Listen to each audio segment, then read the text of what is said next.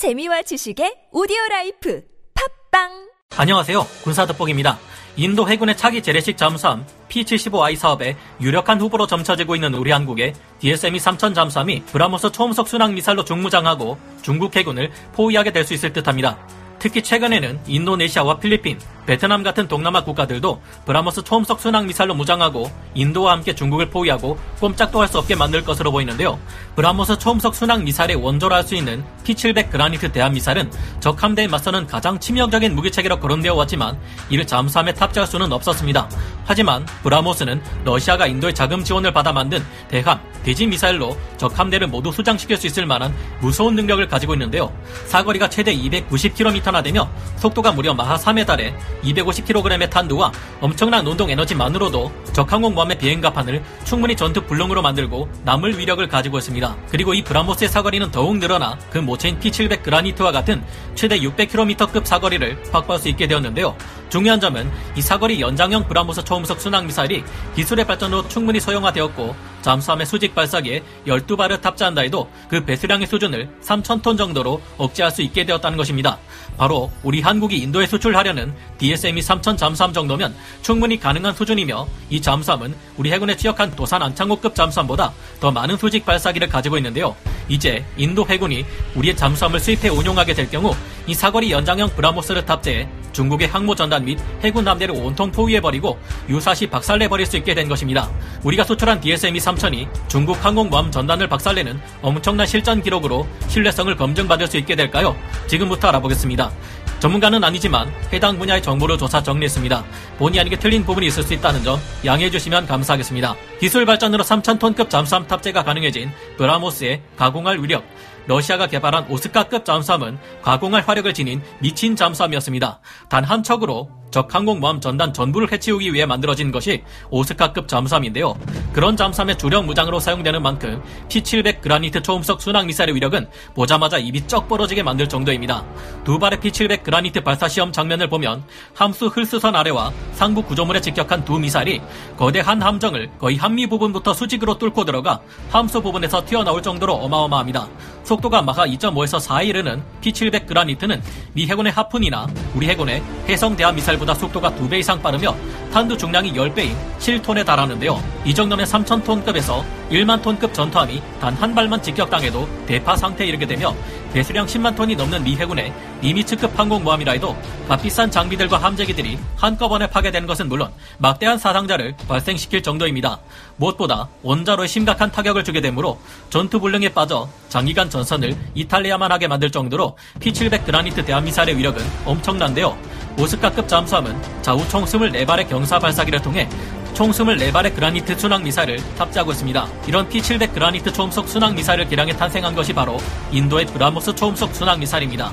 그러나 이 P700 그라니트는 F-16 전투기에 크기에 육박해서 큰 함선이 아니면 탑재하는 것이 불가능했던 데다 대함 미사일이라면 적의 방공망에 요격당하지 않기 위해 필수로 갖춰야 할 시스키밍 비행 능력이 부여되지 않았는데요. 그래서 이후 이를 소형 경량화하고 시스키밍이 가능하도록 만든 대함미사일인 P-800 오닉스 야곤트가 등장하게 됩니다. P-800 야곤트는 2013년 1월 9일 벵갈만 해역에서 34번째로 실시한 시험 발사 테스트에서 순항고도 10m에 종말 기동 시는 해면에서 불과 1m 높이의 목표를 타격하는 데 성공하는 무서운 명중률을 보이게 됩니다.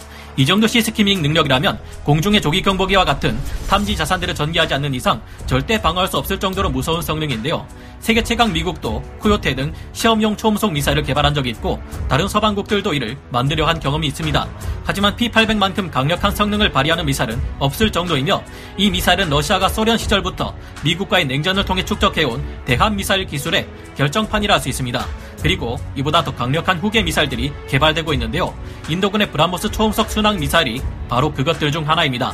인도군은 이 브라모스의 독자 개량에도 적극적인 모습을 보이며 전투함뿐만이 아니라 지상에서도 전투기에서도 잠수함에서도 운영하려 하고 있는데요. 사거리를 무려 1500km까지 연장하는 계획도 추진하고 있습니다. 이 브라모스는 탄두 중량이 250kg 정도로 모체인 P700 그라니트와 P800 야혼테에 비하면 위력은 많이 줄어들었습니다.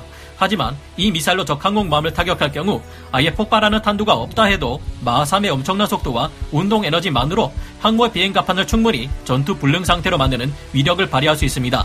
소형화된 이 브라모스는 3,000톤급 잠수함이 가진 수직 발사기에 12발이 탑재될 수 있기에 우리가 인도의 차기 잠수함 사업인 P-75I에 제안한 DSME-3000 잠수함에 딱 맞는 주력 무기 체계가 될 텐데요. 인도는 사거리 연장형 브라모스 초음속 순항 미사일을 P-75I 사업에 최종 확정된 잠수함에 탑재한다는 계획을 세웠습니다.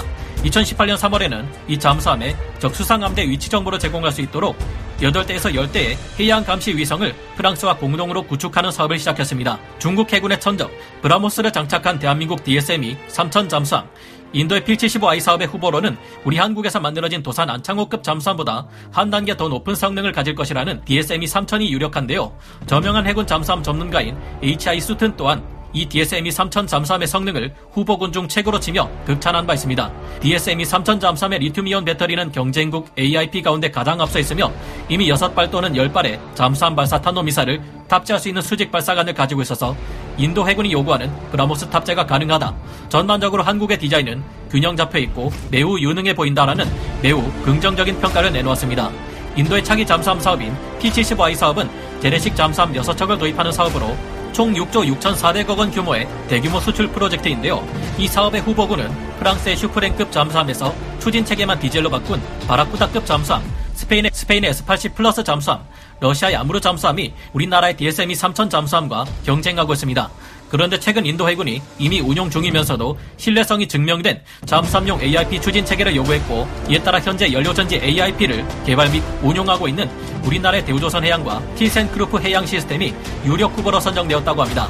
대우조선 해양에서 건조하는 DSME 3000 잠수함은 장보고급 batch 1, 도산 안창호급 잠수함보다 장보고급 batch 2에 가깝도록 일부 성능이 향상된 더 강력한 성능의 잠수함이 될 것으로 전망되고 있는데요. 그런 만큼 크기도 도산 안창호급 잠수함보다 더 커지고 수직 발사관의 수도 더 늘어날 것으로 보입니다.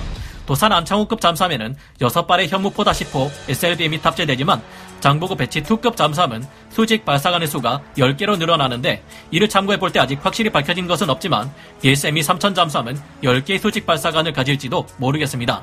이 잠수함이 인도에 수출될 경우 수직 발사관에서 사거리 연장형 브라모스 초음속 순항 미사일을 한 척당 10발을 운용하게 되어 중국 함대를 충분히 위협할 수 있을 것으로 보이는데요. 현실적으로 우리에게서 도입하는 6척의 DSME 3000 잠수함이 한꺼번에 출격할 일은 잘 없겠지만 모두 한꺼번에 이들이 출격할 경우 무려 60발의 브라모스 초음속 순항 미사일을 중국의 랴오닝 항공모함 전단이나 산둥 항공모함 전단에 쏟아부을 수 있을 겁니다. 속도가 마하 2.5에서 4.5에 이르며 회피 기동까지 가능한 순항 미사일 60발이 해수면 10m 높이에서 바짝 붙어 날아온다면 중국 항모 전단이 이를 막아낼 수 있을 가능성은 굉장히 낮을 것으로 추정됩니다. 브라모스 초음속 순항 미사일은 그 자체로도 무시무시한 무기인데 이를 천연의 스텔스 환경인 바다에서 그것도 극강의 정숙성을 가진 우리 DSME 3000에서 발사한다면 중국에게는 그야말로 천적이나 다름없는 존재가 될 겁니다. 현재 이외에 필리핀 또한 브라모스를 운용할 것으로 보이며 여기에도 우리 한국에서 수출된 무기 체계가 이를 보좌하고 있습니다. 필리핀 정부에서는 2020년부터 브라모스 지대한 미사일 도입 사업을 추진해 왔는데요. 얼마나 이 무기를 바라왔는지 실제 미사일도 아닌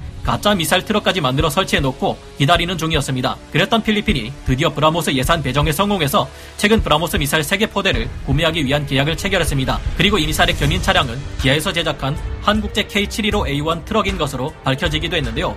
필리핀은 2022년도 무기 구매 예산 중 약 2억 5,540만 달러, 한화 약 3,038억 원을 브라모스 미사일 도입 예산으로 편성했습니다. 아마도 올해 말쯤인 2022년 12월쯤이면 필리핀의 브라모스 미사일 포대가 전력화될 수 있을 것으로 보입니다. 필리핀이 도입할 브라모스 미사일은 수출형으로 마하 3의 속도에 사거리 290km를 가지는 블록 1 기반의 모델로 보이는데요. 필리핀은 중국 해군을 견제할 목적으로 이 브라모스 미사일을 전력화하려 하고 있는데 그 외에 최근 중국이 인도를 견제하도록 파키스탄에게 초음속 대함 미사일을 제공한 것에 대한 대응 차원에서 이뤄지는 행동이기도 합니다. 심지어 필리핀은 브라모스 블록 1이 아니라 최대 800km급의 사거리에 마하 4의 속도를 갖춘 블록 2 버전을 제공할 것이라는 예측도 나오고 있는 상태인데요. 이 같은 필리핀의 행동에 중국이 아주 재미있는 반응을 보여주기도 해서 모두를 폭소하게 만들기도 했습니다. 그런데 브라모스를 도입하는 것은 필리핀이 끝이 아닙니다. 앞으로 인도네시아도 브라모스를 도입하겠다 했고 베트남도 도입할 계획인데요.